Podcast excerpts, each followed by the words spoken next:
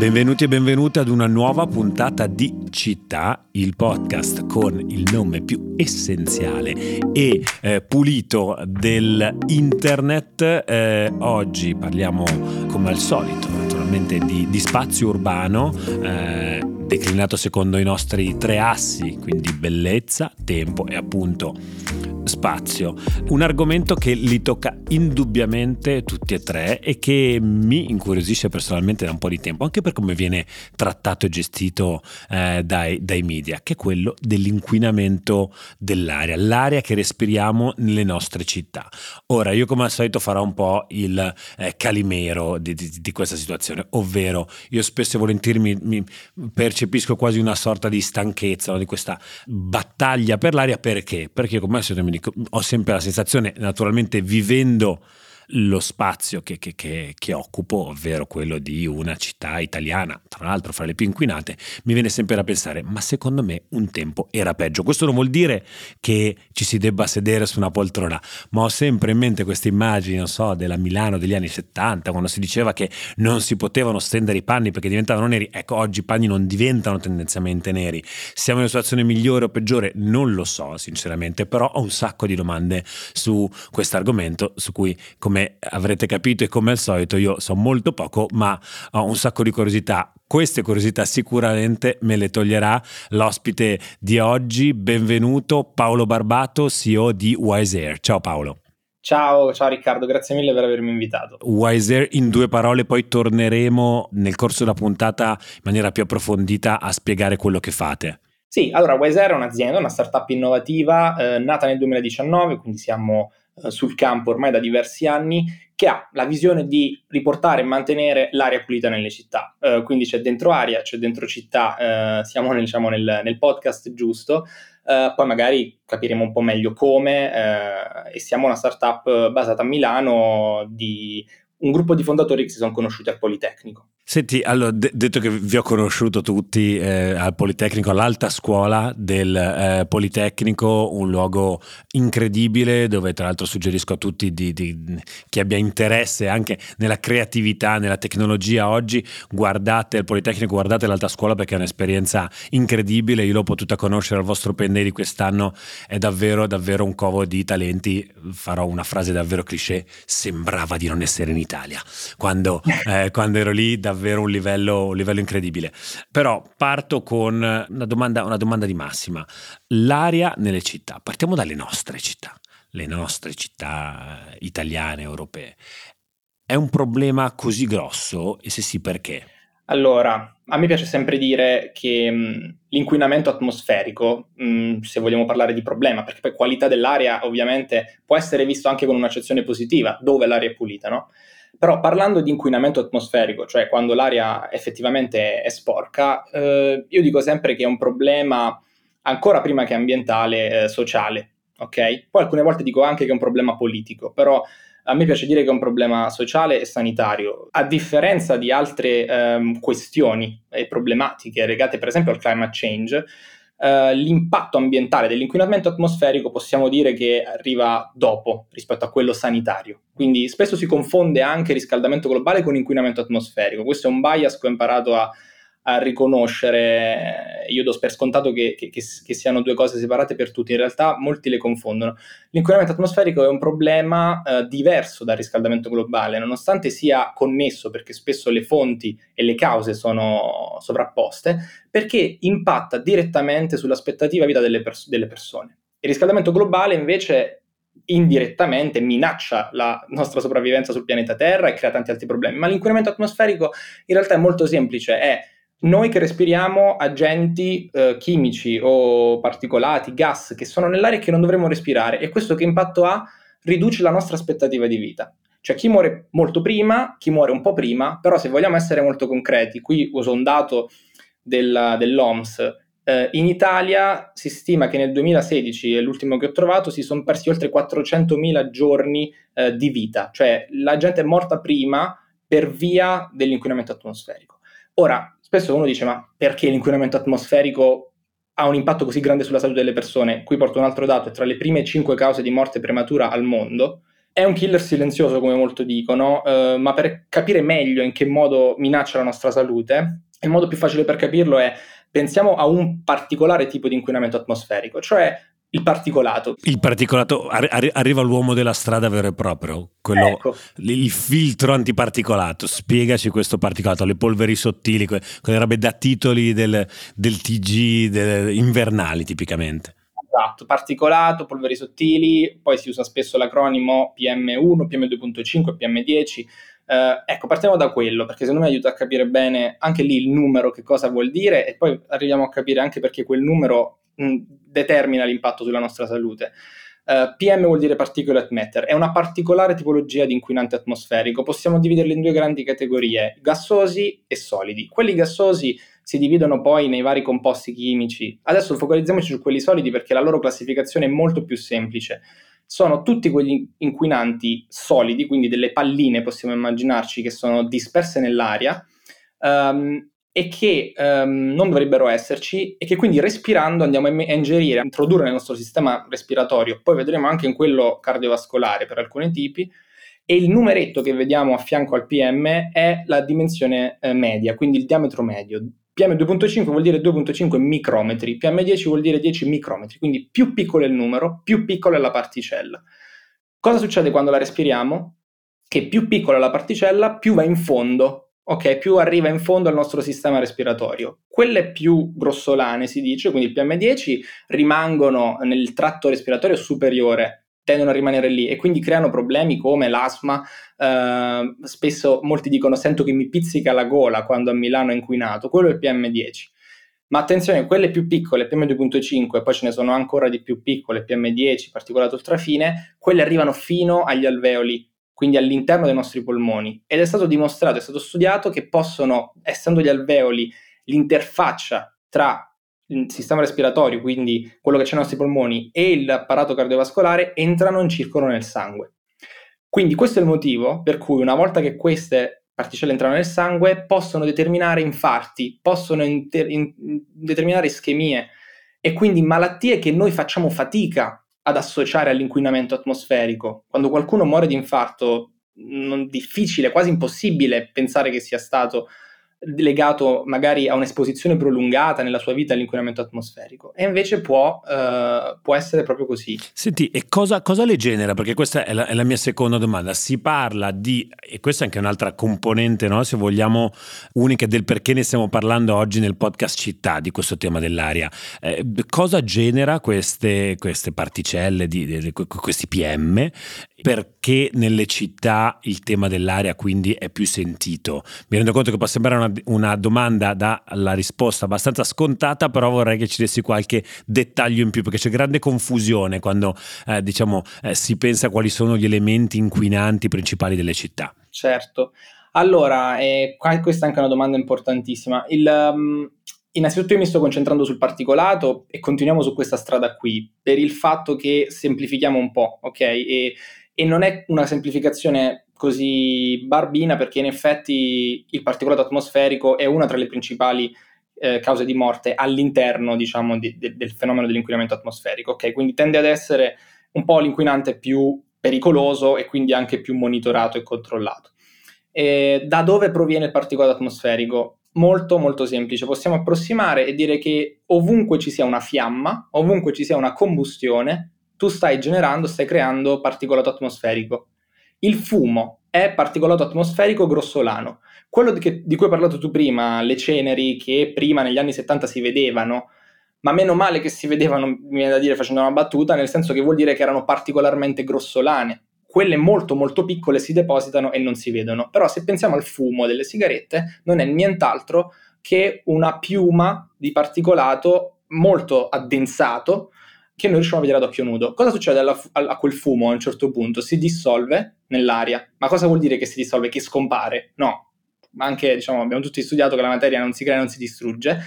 Quella nemmeno si trasforma, semplicemente il fumo a un certo punto si dirada nell'atmosfera e, non essendo più molto vicine queste particelle, questo particolato, noi non lo vediamo più, però è lì, in concentrazioni minori, quindi ci fa meno male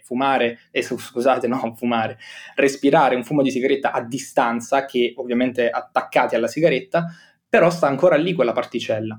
Ora, le sigarette non sono la principale causa di particolato, però rendono bene l'idea. La combustione che avviene all'interno dei motori endotermici delle nostre automobili, esce il fumo dalle marmitte, no? Dai tubi di scappamento. E da lì quindi la necessità dei filtri? Esatto, da lì torniamo al filtro antiparticolato che ha esattamente quell'effetto. Pensate a una sigaretta, metteteci il filtro antiparticolato, stiamo utilizzando la stessa tecnologia per risolvere un problema un po' più inutile, però l'approccio è lo stesso, quindi prendere il fumo e trattenerlo invece di farlo uscire. Altri esempi molto concreti sono, e diffusissimi, sono le caldaie, no? Quindi quando noi riscaldiamo l'acqua nei nostri appartamenti c'è una fiamma all'interno della nostra caldaia alimentata con gas naturale, petrolio, quello che è, che riscalda un tubo all'interno del quale scorre dell'acqua e quella fiamma lì poi scarica in atmosfera dei fumi.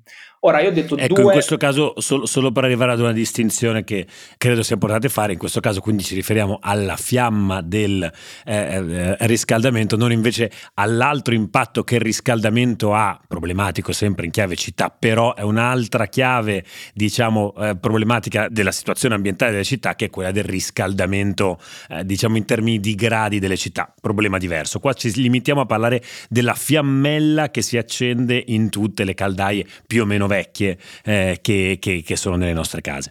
Esatto, ovunque c'è una fiamma c'è una emissione di particolato atmosferico e quindi c'è un'emissione di inquinanti atmosferici e quindi si sta contribuendo a inquinare l'aria, anche se la fiamma non la vediamo perché è all'interno di una caldaia, ecco, ovviamente questo è importante. E quindi questo ci fa capire due delle principali cause di inquinamento atmosferico nelle città: il traffico veicolare, il riscaldamento domestico. Perché sono le principali cause di inquinamento nelle città? Perché c'è un'elevata densità abitativa nelle città, è ovvio, quindi c'è particolare attività di traffico e ci sono tante caldaie tutte concentrate. Ora, un altro concetto importantissimo è che l'inquinamento atmosferico, a differenza del riscaldamento globale, e quindi che è causato, attenzione, non dagli inquinanti atmosferici ma dai gas climalteranti, CO2, ok? Ha una caratteristica di località molto forte, quindi l'inquinamento che io genero nel centro di Milano, se molto concentrato, esattamente come quando fumo una sigaretta, impatta molto di più chi è vicino alla fonte emissiva rispetto a chi è a 1 chilometro di distanza, a qualche centinaio di metri di distanza e così via. A differenza della CO2, che è un altro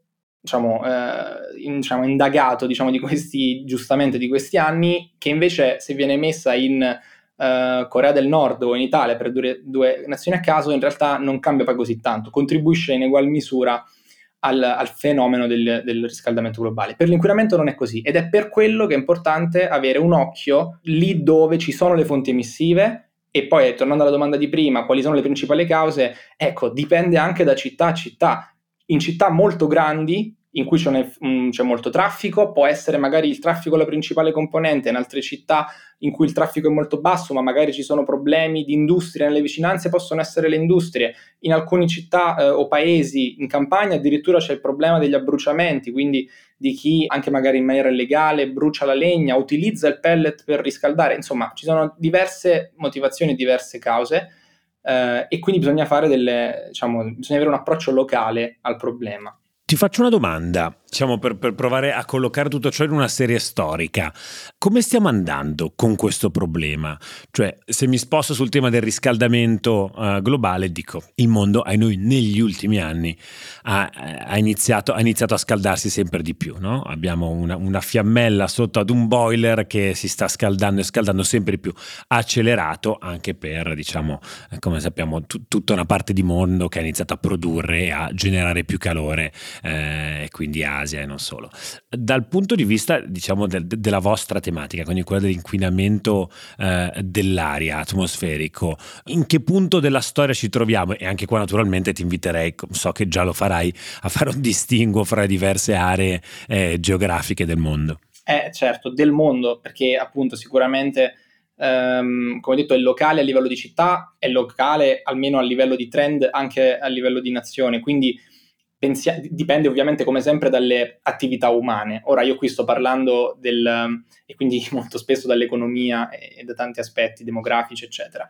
Dipende dalle nazioni, prendiamo l'India o nazioni in via di sviluppo, ovviamente lì per fare un esempio molto concreto, se si costruiscono centrali termoelettriche alimentate a carbone, ok, si sta avendo un impatto importante sulla qualità dell'aria, perché poi non l'ho detto, ma a pari fiamma, ok, corrispondono emissioni diverse a seconda del combustibile. Ci sono combustibili più puliti e combustibili più sporchi, ok? Quindi a pari fiamma, a pari energia prodotta, il carbone produce molto più particolato, per esempio, di un gas naturale, ok?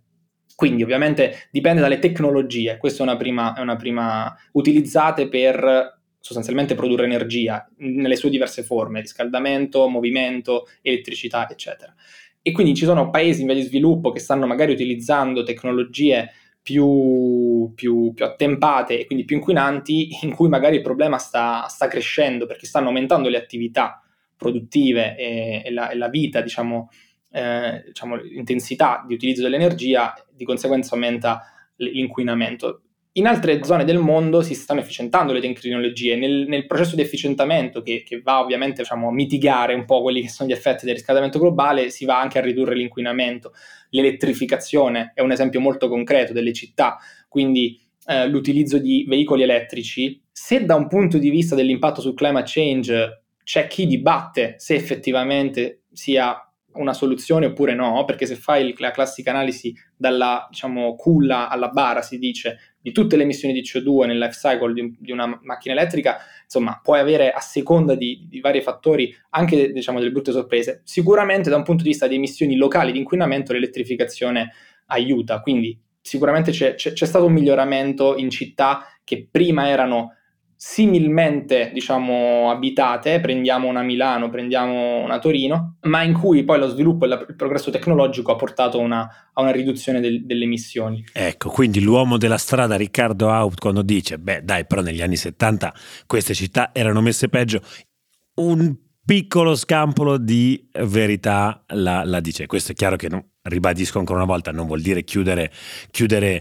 gli occhi di fronte ad un problema enorme. Come dicevi, i dati che davi tu all'inizio sono spaventosi, ma anche riconoscere, secondo me in questi casi, l'importanza del progresso tecnologico, no? Che ha portato a grandi passi avanti all'interno delle nostre città. Assolutamente sì, e infatti deve essere un incentivo a cavalcare l'onda, mettiamola così, perché se io ti do un altro dato, poi ovviamente diciamo, diventi meno ottimista, che diciamo, chi decide se una concentrazione di particolato misurata nell'atmosfera è pericolosa o no per la salute è l'OMS che lo decide, e quindi dà delle linee guida oltre le quali si reputa un inquinamento atmosferico misurato in un posto pericoloso, sotto le quali si reputa accettabile. L'OMS dice che nel 2019 il 99% della popolazione mondiale viveva in posti in cui le guidelines, le linee guida degli standard di qualità dell'aria non erano raggiunti, quindi comunque c'è tantissimo lavoro da fare, sicuramente a livello mondiale tantissimo. Ora, un tema sono le tecnologie, però ricordiamoci che le emissioni non guardano in faccia alle tecnologie, guardano in faccia alle tecnologie che in qualche maniera determinano quante emissioni io genero per unità, diciamo, di utilizzo, moltiplicato per il fattore di utilizzo, quindi quanto io sto utilizzando quella tecnologia. Quindi alla fine bisogna sempre tenere in conto entrambe le cose. Le tecnologie, migliorando, riducono le emissioni a pari utilizzo, però poi a livello economico, demografico, eccetera, anche la variabile dell'utilizzo cambia. Quindi città più densamente popolate, città in cui c'è una maggiore mobilità, il delivery, tutta una serie di effetti che magari potrebbero anche compensare il beneficio portato dal, diciamo, il miglioramento tecnologico. Quindi bisogna sempre tenere conto di entrambe le cose, altrimenti si cade nel bias, ok, le tecnologie adesso sono meno inquinanti di 30 anni fa, però come le stiamo utilizzando, quanto le stiamo utilizzando, quello è fondamentale. Questo è molto interessante, se lo colloco anche, secondo me, in un altro fenomeno molto attuale legato al tema di questa puntata, che è quello ricorrente sempre d'inverno, quando arrivano gli avvisi di garanzia, o adesso non ricordo se tratti di avvisi di garanzia o meno, ai sindaci. È presente, no? Ricorderai anche tu, tipicamente sono i sindaci di Milano, perché è una delle città più inquinate d'Italia, forse delle grandi città la più inquinata, ma non solo, ovvero questa sorta di responsabilità che scatta in testa a il primo cittadino di quelle città che per un numero eccessivo di giorni hanno oltrepassato le soglie di PM10. Ma chi le stabilisce quelle soglie? Sono curioso, è sempre l'OMS. Ti sembra un meccanismo sensato questo? Sono curioso di sentire la tua su questo punto. Certo, allora quelle soglie vengono stabilite a livello di normativa europea sulla base di indicazioni date dall'OMS. Poi la normativa europea viene recepita nei vari stati con dei decreti, delle leggi nazionali. Quindi esiste una legge in Italia che è recepita a partire dalla normativa europea sul monitoraggio della qualità dell'aria, in cui ci sono scritte proprio le soglie, di nuovo informate da quelle che sono le raccomandazioni dell'OMS, e anche il numero massimo di sforamenti per ciascuno degli inquinanti presi in considerazione. Ci sono date ci sono le linee guida anche su come effettuare il monitoraggio a livello pubblico, quindi con le agenzie regionali, eccetera, eccetera. Quindi c'è una legge, cioè lì si parla proprio di una legge. Cosa ne penso io di questo sistema? Allora, sicuramente è fondamentale che ci sia una legge, una normativa che sia a tutela della salute delle persone e che imponga il controllo e il monitoraggio della qualità dell'aria.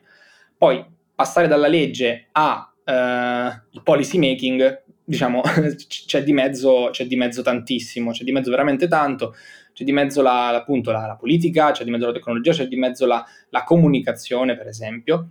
Quindi il tema dei giorni di sforamento, almeno per come viene comunicato, a mio parere rende il problema dell'inquinamento atmosferico episodico, non so come dire. Ogni anno arriva un po' come l'Earth Overshoot Day, arriva il momento in cui abbiamo superato i giorni di sforamento a Milano, eccetera. Già sappiamo che arriverà, una certezza, come il Natale. Sì. È come l'Earth Overshoot Day, sai che arriva, alcune volte arriva prima, alcune volte arriva dopo, a differenza dell'Earth Overshoot Day, perché quello purtroppo arriva sempre prima, però arriva d'inverno tipicamente. E il motivo per cui arriva d'inverno, lo spoilero subito, è che c'è una immediato aumento dell'utilizzo del riscaldamento domestico. Se si vede l'andamento dell'inquinamento, per esempio in città come Milano, in cui tra l'altro c'è il riscaldamento centralizzato in larga misura, si vede proprio uno scalino, perché spesso mi pare intorno al 15 ottobre si accendono i riscaldamenti, no? Nei condomini milanesi, non so se anche a Torino funziona così, e si vede proprio un picco, quindi è davvero evidente la causa, in quel caso lì, di quegli sforamenti così anticipati. E cosa ne penso io? Che da un punto di vista soprattutto di comunicazione, e la comunicazione è spesso molto legata poi al coinvolgimento dei cittadini e anche ad aspetti politici, appunto è un approccio un po' emergenziale, episodico e come dire, a posteriori, possiamo dire.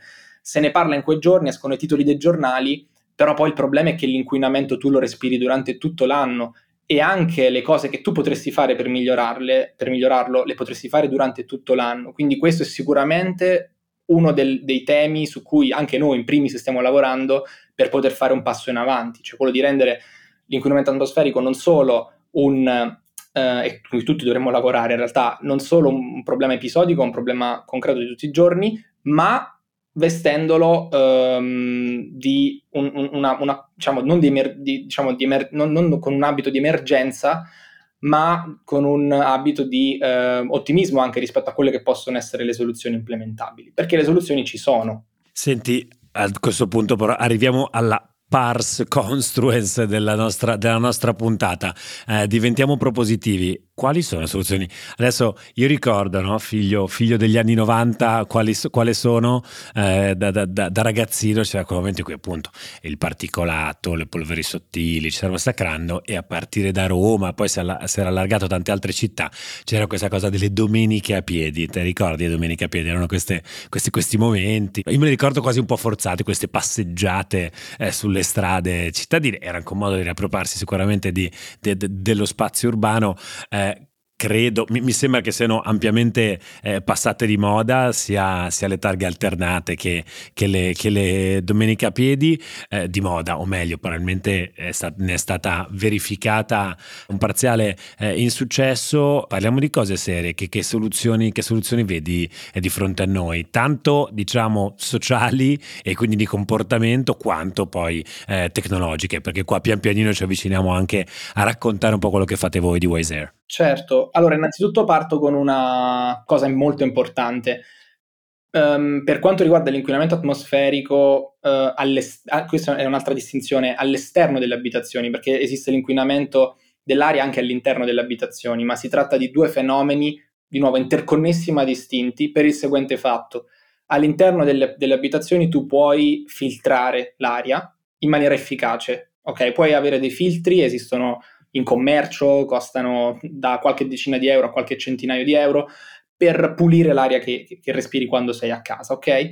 Questa cosa è fattibile tecnicamente, tecnologicamente all'interno delle abitazioni, negli ambienti chiusi, negli uffici avviene continuamente con i sistemi di ventilazione. Grande boom, possiamo dirlo, nel corso della pandemia, forse con un po' di confusione, però questi purificatori dell'aria erano partiti, diciamo, per le microparticelle, gli sputacchi, come li chiamavo io, da Covid, che sono ancora attualissimi, e poi però si è diffusa evidentemente una buona pratica che forse ci può far molto bene.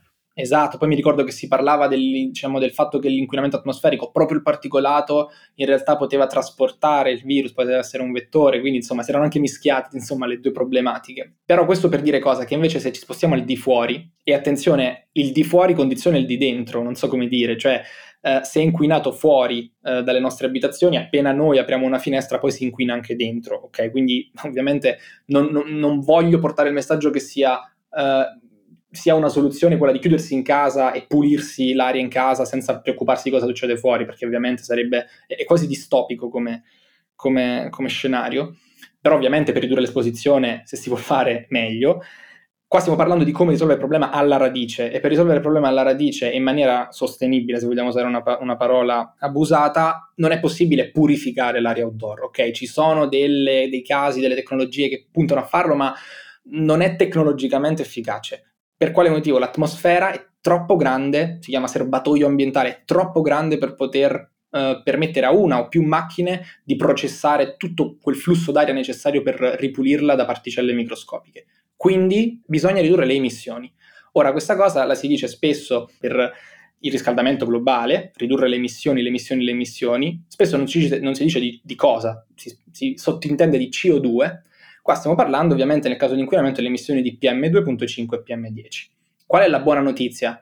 Che le sorgenti di CO2 spesso sono le stesse sorgenti di PM2.5 e PM10, quindi quando io brucio una fiamma, come dicevo prima, sto contribuendo a entrambi i problemi, sto producendo sia PM2.5 che CO2.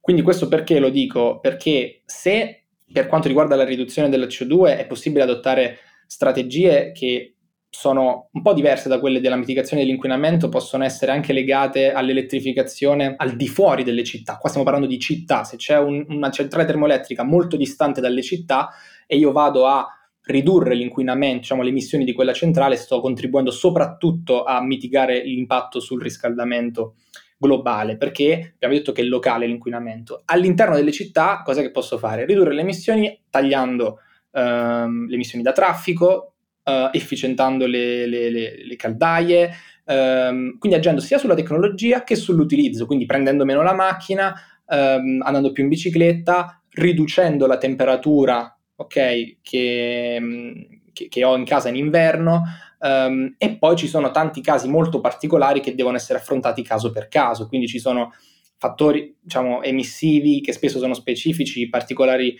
industrie nelle prossimità di alcuni paesi, di alcune città, però tendenzialmente si tratta di ridurre le emissioni che produciamo quando ci muoviamo, quando ci riscaldiamo e quando facciamo tutte quelle attività che poi incidentalmente contribuiscono anche al problema del riscaldamento globale.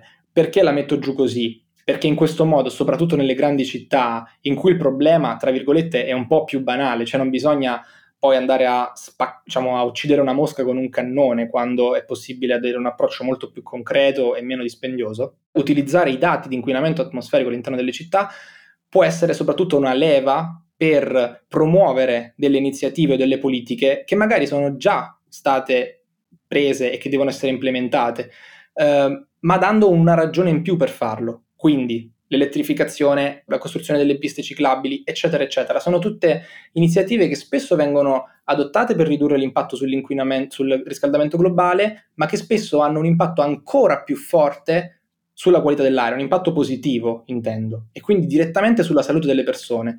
Questa cosa spesso non viene quantificata, spesso non viene comunicata nella maniera, come dire, che merita, e in qualche maniera quindi va anche un po' a rendere più difficili i processi di policy making e di adozione delle policy da parte dei cittadini. C'è un tema enorme, quindi, da quello che stai dicendo tu, che emerge di misurabilità, cioè è impossibile adottare politiche corrette se io non riesco a misurare l'impatto delle scelte che adotto, e soprattutto poi anche dello stato dell'arte. Cosa vuol dire misurare la qualità dell'aria e come si fa oggi? Quali sono le soluzioni sul campo? Esatto, allora è un processo che cerco di riassumere qui senza banalizzare, però allora diciamo parto da quello che molti sicuramente conoscono, la centralina ARPA, ok? Quindi quei container che sono anche visibili all'interno delle città e che sono, diciamo, deputati proprio per legge al monitoraggio degli inquinanti atmosferici. Quello lì riguarda, diciamo, la misurazione delle concentrazioni di inquinanti. È una delle tecnologie, quella, diciamo, prevista dalle normative, storicamente prevista dalle normative, e permette di avere un controllo sulle concentrazioni, cioè su quelle che noi veramente andiamo a respirare. Ed è fondamentale, ovviamente, perché in base a quel tipo di dato noi sappiamo quanto siamo esposti e soprattutto sappiamo se c'è un problema e soprattutto sappiamo quantificare il problema. È il termometro, ok? Se vogliamo utilizzare una metafora medica dell'inquinamento atmosferico. Però il termometro non basta. Se si vuole veramente arrivare fino alla fine e quindi chiedersi con decisione come affrontare il problema dell'inquinamento atmosferico o, dall'altra parte, come preservare un'area pulita, è necessario aggiungere altri dati. E io ho parlato di emissioni prima, quindi dati delle emissioni. È fondamentale capire quali sono le radici, quali sono le cause prime dell'inquinamento che andiamo a monitorare con i sensori, con gli strumenti di monitoraggio. E quindi per fare quello è necessario disporre di quello che si chiama inventario delle emissioni, a livello urbano soprattutto. E quello che è interessante è che questi inventari delle emissioni in molte città, anche noi stiamo scoprendo, non esistono. Alcune volte non ci sono proprio, altre volte magari sono molto vecchi. E quindi cosa succede? Che se non si sa quali sono quantitativamente le cause che contribuiscono e in quale misura ciascuna causa contribuisce poi al problema delle concentrazioni, che invece è molto più noto, e non si sa come agire in maniera efficace, non si sa qual è il 20% dello sforzo che produce l'80% del risultato. E voi cosa state facendo per provare ad ovviare a questo problema con Wiseair? Allora, noi siamo partiti facendo una cosa, tra virgolette, molto semplice, cioè quella di dare a tutti il termometro, ok?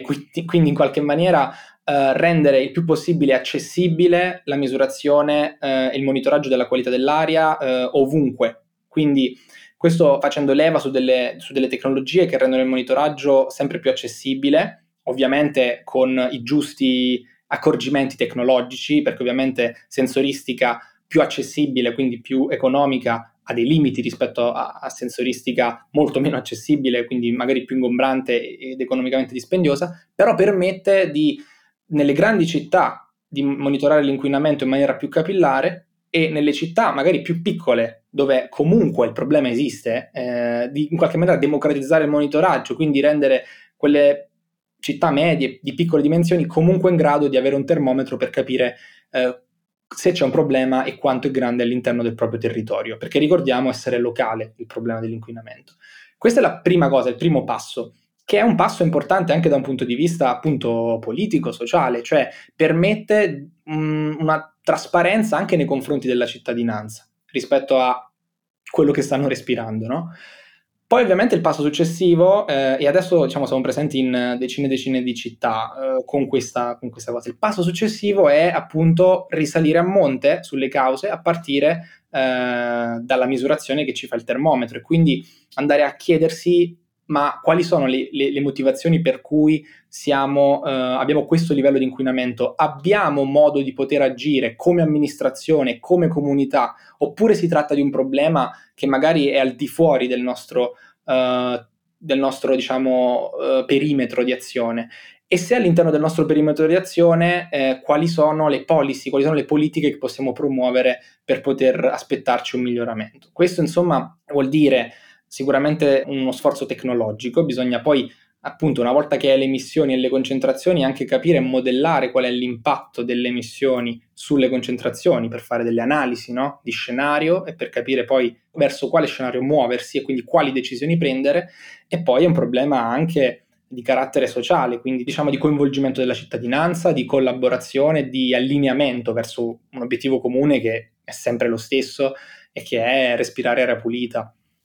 Beh, io direi a questo punto, insomma, non posso che fare un grande in bocca al lupo a te, al team di Wiseair, perché è stato molto interessante, no? Fare questo viaggio, contestualizzare il tema a livello globale, poi locale, poi capire quali sono i problemi della tecnica a nostra disposizione e invece poi far fronte e alzare lo sguardo e capire quelle che sono le tecnologie che ci potrebbero aiutare. Paolo Barbato, CEO di Wiseair, davvero grazie mille per essere stato qua con noi a Città.